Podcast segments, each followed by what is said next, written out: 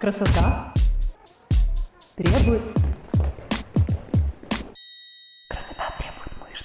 Привет! Это подкаст «Красота требует мышц». Меня зовут Галина Огневая, и я практикующий онлайн-фитнес-тренер. Каждую среду мы говорим про тренировки, пищевые привычки, мотивацию и любовь к себе.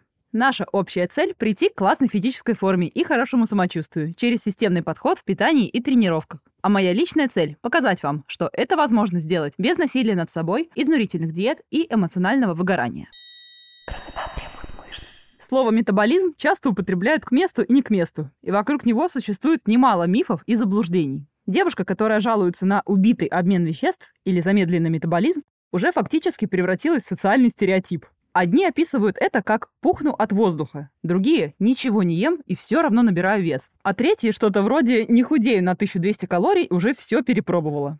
А кто-то, наоборот, фокусирует свое внимание на других. Она столько ест и не толстеет, куда оно все девается? Она какая-то ведьма. Наверное, у нее от природы быстрый метаболизм. И, конечно, моя любимая. Это она еще не рожала, вот посмотрим, что с ней будет в 40. Кто-то наверняка находил себя в ситуации, что после диеты сложно удержать результат. И вы вроде бы питаетесь так же, но вес почему-то ползет вверх. И все окружающие машут рукой, мол, это сломанный метаболизм. Разгон и починка обмена веществ – еще одна излюбленная тема специалистов wellness и фитнес-индустрии. И часто он сопряжен с продажей супербадов, продуктов, напитков, секретных схем питания и тренировок. Про метаболизм много всего написано и сказано, но мой личный опыт показывает, что практически все люди не понимают, что это вообще такое и по каким законам функционирует энергия в нашем теле. И я сейчас не про эзотерику и высшие материи, а про обычную физиологию и биохимию. Давайте в этом выпуске мы с вами обсудим, что такое вообще метаболизм, как он работает, что его замедляет или ускоряет, какие факторы на это влияют, можно ли испортить метаболизм, если питаться неправильно, что меняется с возрастом и как мы сами можем на это повлиять. Я, как всегда, постараюсь объяснить все на пальцах и понятных примерах, чтобы вы, наконец, смогли разобраться в этом вопросе и использовать эти знания для управления своим весом, внешним видом и самочувствием. И смогли объяснить это своим знакомым, ну или отправили им этот выпуск.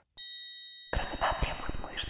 Что вообще такое метаболизм? Это весь набор химических реакций внутри нашего тела. Они протекают постоянно и непрерывно, и даже когда мы спим. Эти реакции направлены на два параллельных процесса – синтез новых веществ и их распад. Нас с вами прежде всего интересует превращение калорий из еды в энергию и как организм ее использует. Вся история про замедленный или ускоренный метаболизм строится вокруг баланса энергии. Представьте весы с двумя чашами. На одной чаше весов ваша входящая энергия – все съеденное, выпитое и усвоенное. На другой – исходящая энергия – то, что организм расходует на жизнедеятельность и движение. Каждый день в наше тело попадает какое-то количество входящей энергии из еды, и каждый день организм тратит эту энергию. А ту, что не была израсходована, организм заботливо запасает. Если поступление энергии будет равно затратам, то весы находятся в балансе, то есть вы не теряете вес и не набираете его. Если поступление энергии превышает необходимые потребности, ваш вес будет расти. А если поступление энергии не покрывает расходы, вес будет снижаться. Это называется закон энергетического баланса. И он един для всех людей на нашей планете. Исключений не существует.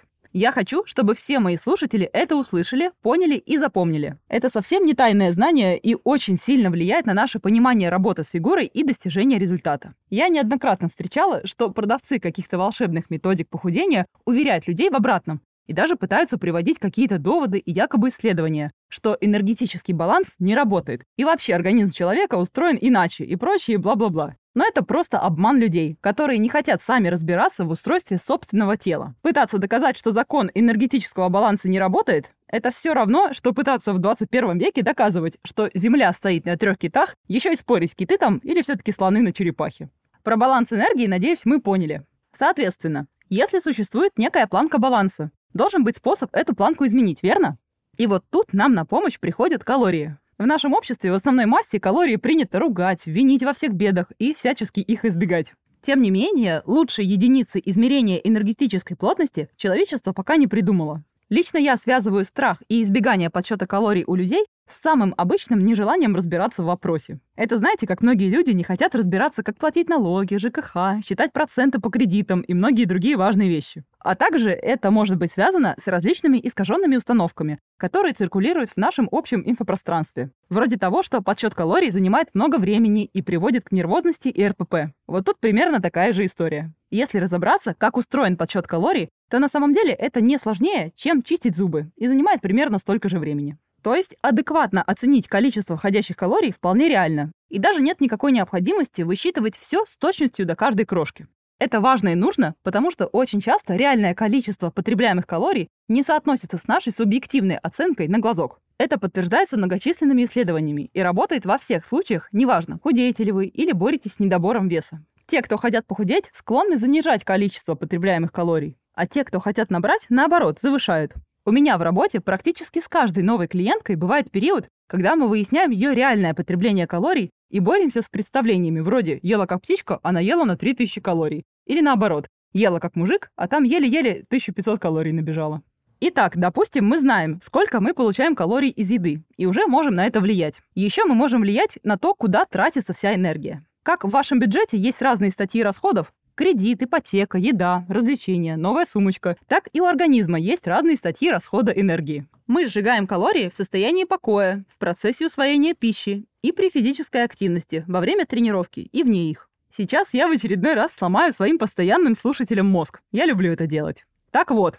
Большую часть калорий за сутки ваше тело сжигает, пока вы буквально лежите на диване и ничего не делаете. Нашему телу для поддержания жизни требуется энергия в состоянии покоя для дыхания, кровообращения, переваривания пищи и обменных процессов. Это называется базовый обмен. И на это приходится 60, а то и 70% от всех расходов тела. На физическую активность остается совсем небольшая часть расхода. Есть множество формул, чтобы посчитать, сколько реально тело потратило на ту или иную активность, но в этом вопросе очень много переменных, и сделать это сильно сложнее, чем оценить количество поступающей энергии с едой. Я про это более подробно рассказывала в выпуске «Вопрос-ответ» про фитнес-браслеты. Плюс, довольно часто мы склонны значительно переоценивать то, сколько мы потратили за тренировку, ориентируясь на общую усталость. Например, если вы не занимаетесь спортом профессионально, то ваши затраты на тренировки 3 раза в неделю будут не более 5, максимум 10% от вашего общего обмена. Есть еще одна статья расходов, которая, наоборот, часто недооценена. Это активность вне тренировок. Она очень сильно различается у тех, кто привычно сидит по 8 часов в день на работе и 2 часа за рулем, и тех, кто весь день проводит на ногах. Часть энергии организм тратит на переваривание пищи. Но это также совсем немного относительно базового обмена. Вот из этих всех компонентов и складывается картина целиком. Обмен веществ у людей различается именно по этим параметрам. Если девушка ведет малоподвижный образ жизни, то для ее тела остается только самая крупная статья расходов – это собственный базовый обмен в покое. Она не особо разбирается в теме питания, и в ее рационе мало продуктов, на усвоение которых организм тратил бы больше энергии. Она не тренируется и не тратит энергию во время тренировки и после нее. А вне тренировок она передвигается на машине или на такси и с трудом в течение дня набирает даже пару тысяч шагов. И если все это сочетается с высоким аппетитом на фоне стресса, те самые эмоциональные заедания и пищевые привычки есть от скуки и выбирать более калорийную пищу, мы получаем тот самый замедленный метаболизм. То есть, по факту, мы говорим про результат образа жизни. Ускоренный метаболизм – это, наоборот, альтернативный образ жизни. Шило в заднице, наличие собаки, любой активности вне дома, привычки двигаться, много мышц и мало жира. Если все это сочетается с умеренным аппетитом, то это человек, никогда не испытывавший проблем с лишним весом. Конечно, я опустила тут некоторые детали и посторонние факторы, влияющие на композицию тела, вроде уровня гормонов, усвоения определенных продуктов, типа тренировок и их частоты, возраста, использования медикаментов, наследственности и тому подобное. Это все также может оказывать влияние на скорость достижения вашей цели, но так или иначе это частные случаи, которые надо разбирать предметно у вас. Основной вклад вносит именно энергетический баланс. И дальше мы поговорим, как можно на него эффективно влиять. Красота требует мышц. Бывает такое, что, несмотря на внимание к своему рациону, у вас не получается терять вес. Или же вы его теряете не с той скоростью, с которой ожидали. Или же вы теряли вес с устраивающей вас скоростью, и вдруг потеря веса замедлилась или даже вовсе остановилась, несмотря на то, что вы также работаете в спортзале, как и раньше. Или когда вы были моложе, то были в суперспортивной форме, а сейчас вы вроде бы предпринимаете точно такие же усилия, но ваше тело совсем не похоже на то, что было несколько лет назад. Есть множество причин, почему метаболизм на диете замедляется. На какие-то из них мы можем воздействовать, а на другие нет. Мы с вами рассматриваем 3 части метаболизма. Базовый обмен в покое, активность тренировочная и активность бытовая. На базовый обмен веществ повлиять довольно сложно. Скорость обменных процессов зависит в основном от работы щитовидной железы, возраста и композиции тела. Если рассматривать влияние возраста, то сами базовые обменные процессы на уровне клеток – это достаточно постоянная величина. И в периоде от 20 до 60 лет практически не меняются. Если мы говорим про расход энергии, то в этом периоде количество безжировой массы, то есть веса костей, органов и скелетных мышц, играет более важную роль, чем конкретный возраст. Я уже говорила и в других выпусках, и повторю еще раз про возрастную саркопению. И что без силовых тренировок и достаточного потребления белка уже после 25 лет тело постепенно начинает сливать мышечную массу. То есть, если вам сейчас 35, и вы не занимались силовыми, то у вас будет гораздо меньше мышечной массы, чем если бы вы 10 лет активно тренировались. И, соответственно, ваш уровень обменных процессов тоже будет на другой планке. Но начинать никогда не поздно. И с саркопенией можно бороться только физическими нагрузками и потреблением белка. Почему я постоянно говорю про то, что мышц в организме должно быть много? Ну, во-первых, потому что это здоровье ваших суставов и позвоночника. Если у вас в 25 лет болит поясница, шея и колени, то можно сколько угодно бегать по врачам, массажам и остеопатам, проблему это не решит. Во-вторых, применительно к энергетическому балансу, мышечная ткань требует большее количество калорий в покое, чем жировая. Давайте на простом примере. Представьте, что мышцы – это сковорода. Мы на сковороде топим жир. То есть, тренируясь, мы тратим энергию, которая при условии дефицита калорий из еды преобразуется из наших жировых запасов и расходуется на восстановление мышц после силовых тренировок. Соответственно, чем больше эта метафорическая сковорода, тем более эффективно и быстрее организм расходует энергию. Чем больше у вас мышечной массы, тем больше калорий тело тратит в состоянии покоя и во время тренировок.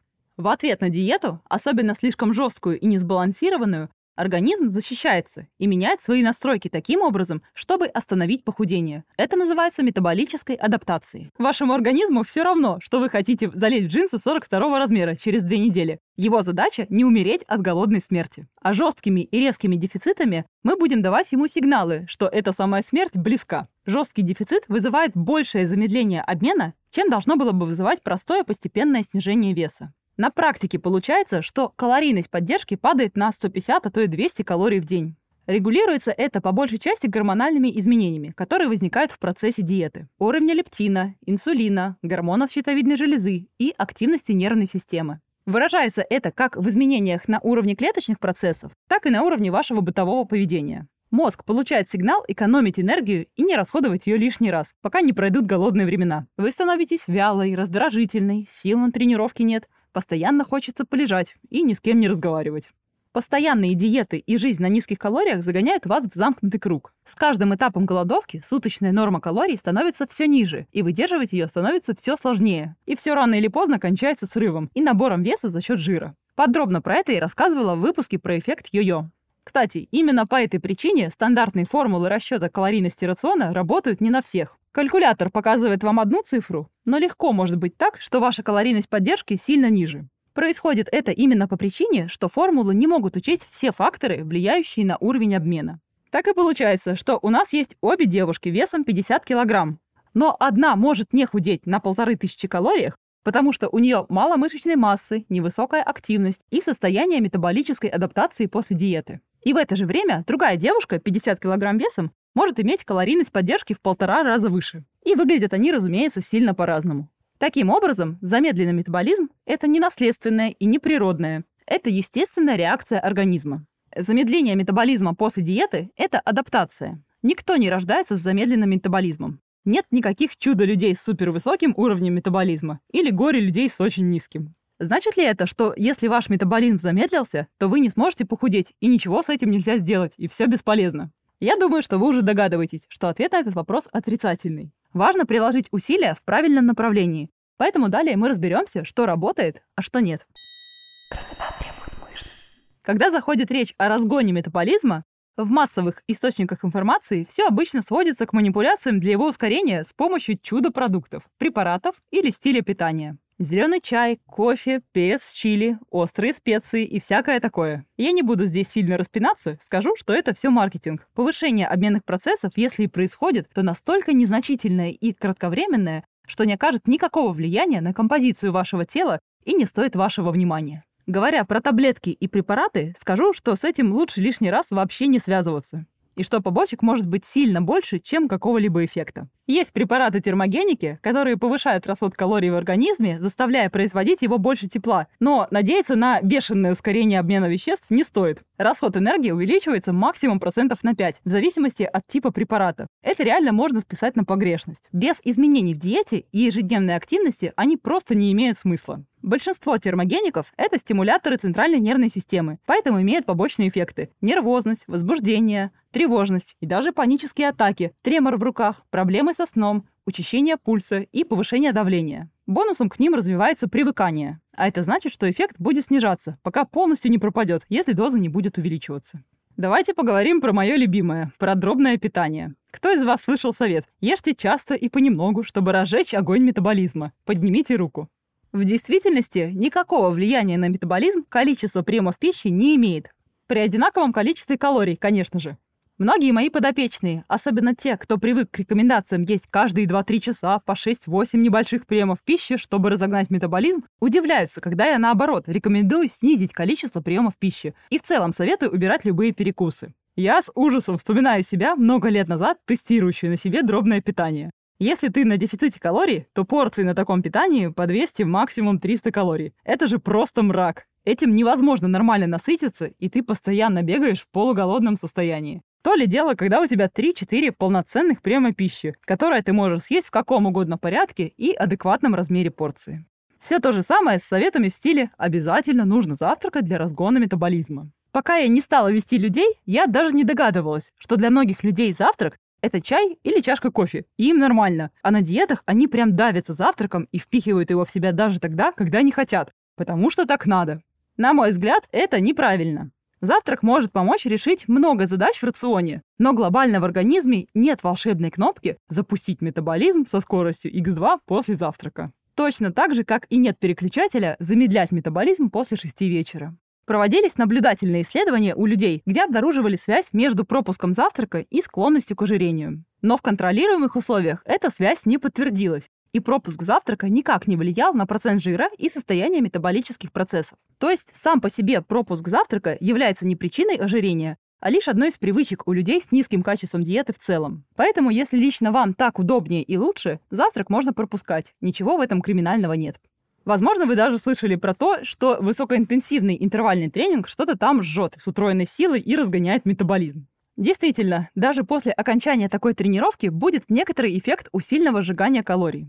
Но мы, во-первых, говорим про совсем небольшую прибавку. Условно, потратили 300 калорий, прибавка будет 30 калорий. Это укус яблока. Во-вторых, жиросжигающие тренировки – это совсем не то, что люди себе представляют. Я как-нибудь сделаю про них отдельный выпуск. Красота требует. Теперь про так называемый разгон метаболизма. Хоть это понятие используется везде, где только можно, есть одна проблемка. Разгона метаболизма не существует. Нельзя себе наколдовать или надышать маткой быстрый метаболизм, чтобы он разогнался, и делать больше ничего не надо было. Но есть способы увеличить расходы энергии, то есть просто способы дополнительно потратить калории. И к этой задаче можно подойти с двух сторон – ваша активность и ваше питание. Первое, о чем я хочу поговорить, это, конечно же, силовые тренировки. Нетренированный организм не умеет тратить много калорий. Если вы сможете набрать мышечную массу и уменьшить жировые отложения, то метаболизм ускорится, и вы будете быстрее сжигать калории. Мышцам требуется больше энергии в состоянии покоя, чем жировой ткани. Каждый дополнительный килограмм мышц просто за счет своего существования жжет вам лишние 13 калорий в сутки. Это не так много, как кажется, но даже в покое 10 килограммов мышц на теле вместо 10 килограммов жира будут жечь вам дополнительную сотню калорий в день, а это минус 700 калорий в неделю. Визуализируем метафору со сковородкой, девочки. Когда мышцы работают, они также дают вам дополнительную прибавку к тратам калорий. Когда человек тренированный, он тратит больше калорий не просто потому, что у него больше мышц, а потому, что вы можете эффективнее тренироваться в зале. Работать с большими весами, делать больше рабочих подходов, меньше отдыхать между подходами, держать более высокий темп на кардио и так далее. Также все восстановительные процессы протекают интенсивнее. Есть даже такое понятие, как автоберн. Это когда организм после тренировки тратит больше калорий на восстановление в течение следующих 48 часов. Для примера, после кардио автоберн длится всего 3-4 часа. Тренированные мышцы лучше умеют перерабатывать углеводную энергию в повседневной жизни, чем нетренированные. Силовые тренировки повышают чувствительность к инсулину, развивают метаболическую гибкость, доставляют удовольствие и строят красивое тело. В общем, вы поняли, это моя любовь, и я могу говорить об этом часами. Но у нас в арсенале есть еще один очень крутой инструмент, в котором скрыт офигенный потенциал. Представьте, если вы тренируетесь 3 раза в неделю по часу, в рамках недели это не так уж и много, всего 3 часа из 168. Допустим, на сон вы еще потратите 8 часов в день, это 56 часов в неделю. Вычитаем из общего количества время на сон и тренировки, получается 109 часов бодрости в неделю. В это оставшееся время нужно стараться добавлять бытовую активность. Самое простое, что вы можете сделать, начать отслеживать свою активность в повседневной жизни с помощью шагомера. Цифры менее 5000 шагов в день – это прям плохо. Не только для фигуры и для вашего обмена веществ, но и для здоровья сердечно-сосудистой системы, суставов и даже вашей соображалки. Единственное, у кого на практике такие цифры более-менее норм, это если вы ездите на работу на велосипеде, как некоторые мои клиенты в Европе. Не нужно впадать в крайности и ставить себе прямо жесткие 10 тысяч шагов ежедневно, но и в другую крайность полного игнорирования активности уходить плохо. Увеличение дневной активности – это вопрос привычки. Когда мы начали ездить на машине, мы решили парковать ее не прямо под домом, а на парковке в 10 минутах от дома. Это и удобнее, и добавляет 20 минут в день активности на своих двоих незаметно для мозга. Когда я разговариваю с родными и близкими по видеосвязи, я чаще всего не сижу на месте и совмещаю разговор с прогулкой или какими-то делами по дому. Мы ходим до зала пешком или едем на бордах, а не ездим на такси. Конечно же, бывают очень автомобилизированные города и страны, где добраться до ближайшего зала реально удобнее и безопаснее на машине. Но если это не ваш случай, то используйте эту возможность как дополнительную статью расходов. Почему-то людей иногда пугает цифра в 10 тысяч шагов в день. Хотя, если посчитать, то это всего 40-60 минут ходьбы в день. И это не значит, что надо устраивать себе пешие марафоны. Но если вы не можете выделить себе время на пару прогулок каждый день, вам пора что-то менять в своей жизни. У меня тренируются подопечные разных профессий из разных сфер. И те, кто занимает управляющие позиции, и те, кто весь день проводит на ногах, и те, кто сидят в офисе. Если правильно расставлять приоритеты, то всегда можно найти время на то, что для вас действительно важно. И последний инструмент работы с метаболизмом, на который я хочу сделать акцент, это, конечно же, питание. Помимо дефицита калорий, одним из рычагов для увеличения расхода калорий может стать грамотный выбор продуктов для вашего рациона и достаточное количество белка. Термический эффект от белка значительно выше, чем от жиров или углеводов. То есть на его расщепление организм тратит больше энергии. Обычно у людей, которые питаются по большей части белковой пищей, скорость метаболизма временно увеличивается, пусть и немного, но из таких мелочей все и складывается. Важный компонент настройки питания – это избегание голодовок и низкокалорийных диет. При постепенном похудении с адекватной скоростью резкого эффекта замедления метаболизма не возникает, а любые колебания веса нивелируются со временем. В момент работы на жиросжигание во время диеты очень важно поддерживать и не давать обмену веществ провалиться. В работе с подопечными я особенно тщательно отслеживаю их активность на каждом этапе диеты, чтобы вовремя отследить спад и продолжать шевелить булками в прежнем режиме. И еще важный момент.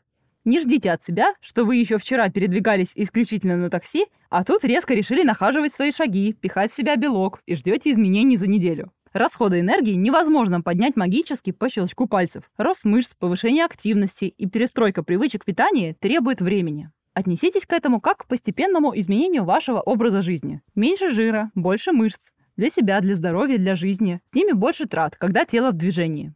Чем ниже процент жира, выше процент мышц. Вы более активны и делаете грамотный выбор продуктов для вашего рациона, тем больше энергии будет расходовать ваше тело, незаметно для вас.